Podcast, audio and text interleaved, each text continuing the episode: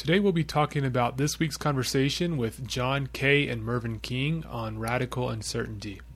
And the main idea of their book was that many economists and other researchers they're using these theoretical models with a degree of precision that is not warranted.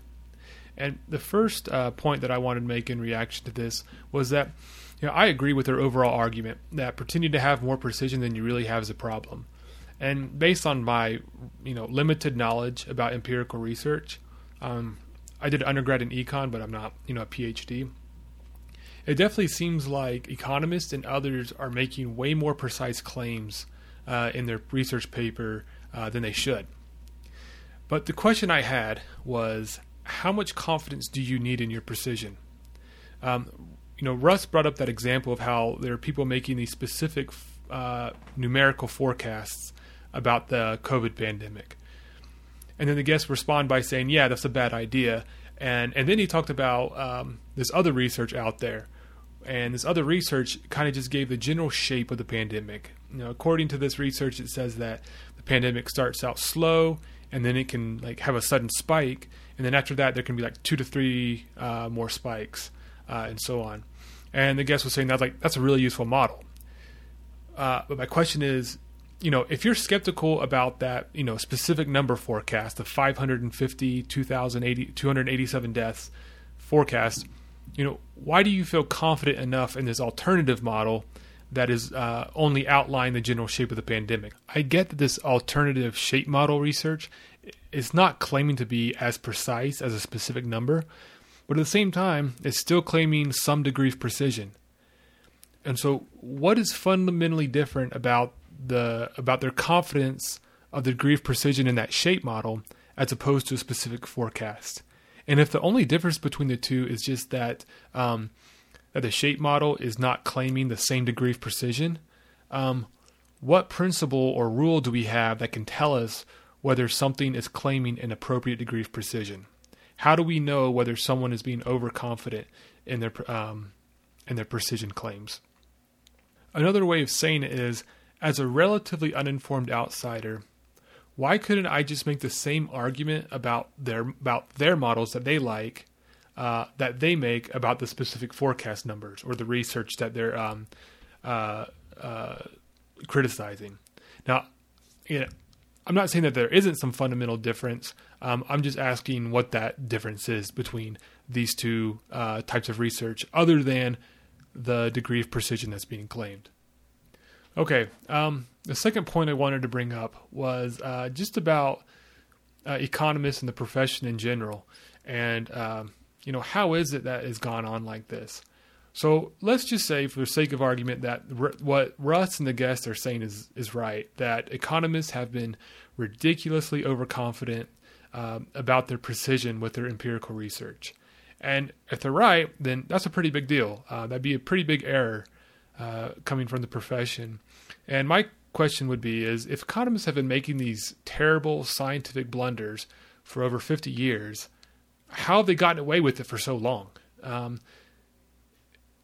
like if it's gone on for over 50 years and it still hasn't been corrected and doesn't seem to be being corrected uh, anytime soon, except for except for we hear it from Econ Talk and from a few uh, other minority voices, it seems. Um, it almost seems like there's something wrong uh, in, at the institutional level. And uh, maybe maybe Russ or the guests or maybe other economists would say that, you know, academics will argue that the way that this gets corrected is that they'll argue with each other, they'll have rigorous debates, and that'll provide the correction. Um, and maybe that's true, but again, it's been over 50 years, so it seems like that uh, little, maybe somewhat hard to believe that's going to happen. Um, to me, this is uh, I'll give my opinion on perhaps why is ha- why economists have been getting away with this for so long is that uh, assuming that Russ is right and that um, that there's just this overconfidence in, in empirical research.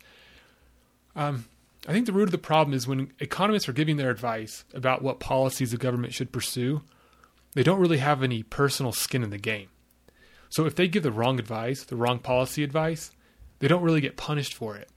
And there are a few reasons for that. I'll just go. I'll just throw those out there real quick. I think one is that the policy themselves uh, when they implement those policies, it doesn't really affect the economists personally. Like it doesn't affect their money, like their income or whatever, or their job or anything like that. Two, uh, nobody can really pinpoint the cause and effect of any particular policy. So, like with the stimulus package, even after they implement it, they spend a trillion dollars or whatever, nobody really knows the exact effect and whether that what exactly it did to the the economy. And so uh, the economists who gave the advice can always argue his or her, her way out of it or come up with an alternative story or claim that it really had a huge effect, whatever. Um, and then also the policymakers who are getting the advice from the economists, I'm not sure how much skin in the game they have themselves. And that, that brings up a whole other issue that I won't get into now. But I, the point is there are lots of reasons for why economists, um, they give this advice, but they don't really get the feedback from implementing their advice.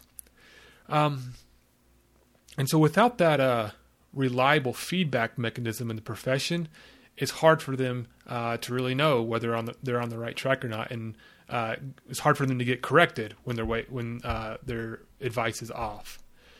Uh, so I think that um, that institutional arrangement is somewhat worrisome, and uh, you know the fact that we have regulators taking advice from these experts who have no skin in the game. Uh, you know, I think that's something that should be cause of concern for people.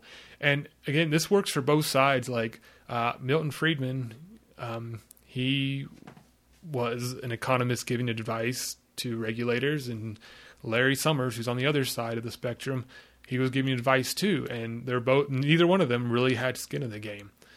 Um, so uh, anyway, I guess so. I, what I'm saying, I'm not saying we should ignore economists. I just think we should definitely listen to them. And like I've, I personally feel like I've turned, I've learned a ton from them. Uh, but I think you just always have to be super skeptical and realize what they're saying hasn't really gone through the rigor of having this uh, physical feedback, this um, uh, this this check, this physical check in the real world on their advice.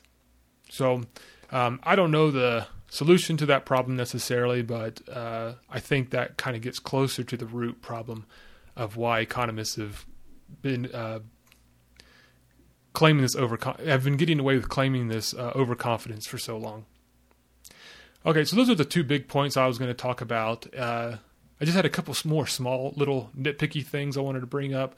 Uh, one was when Russ talked about the sunk cost fallacy, and uh, he said, "Why should why should economists have to debate with people to do something that should already be in their self interest?"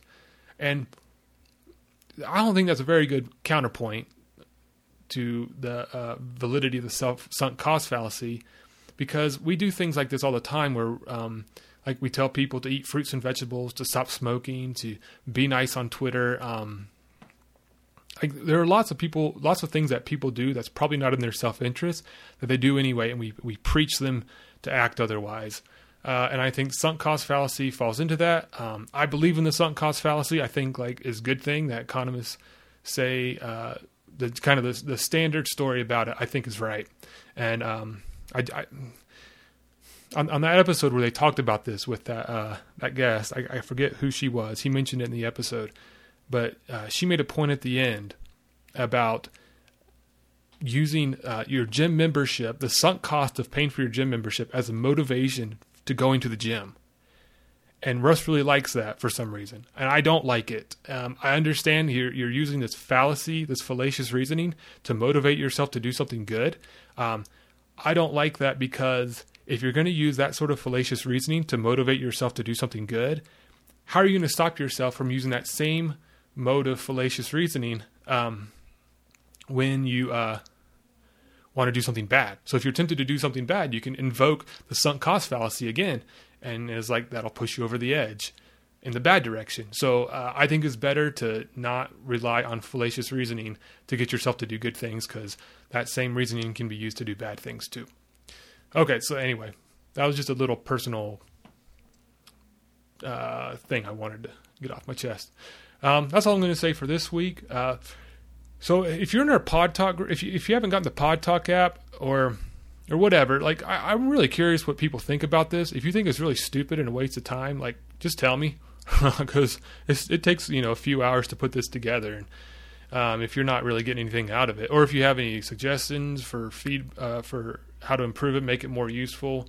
Um, open to that too. So I'd love to hear from you. You can we got I think I got the, the Twitter uh, link in the show notes and the Pod Talk link in the show notes, and I'll maybe I'll put my email address in there too. But please, please get back to me. Hopefully, talk to you next week.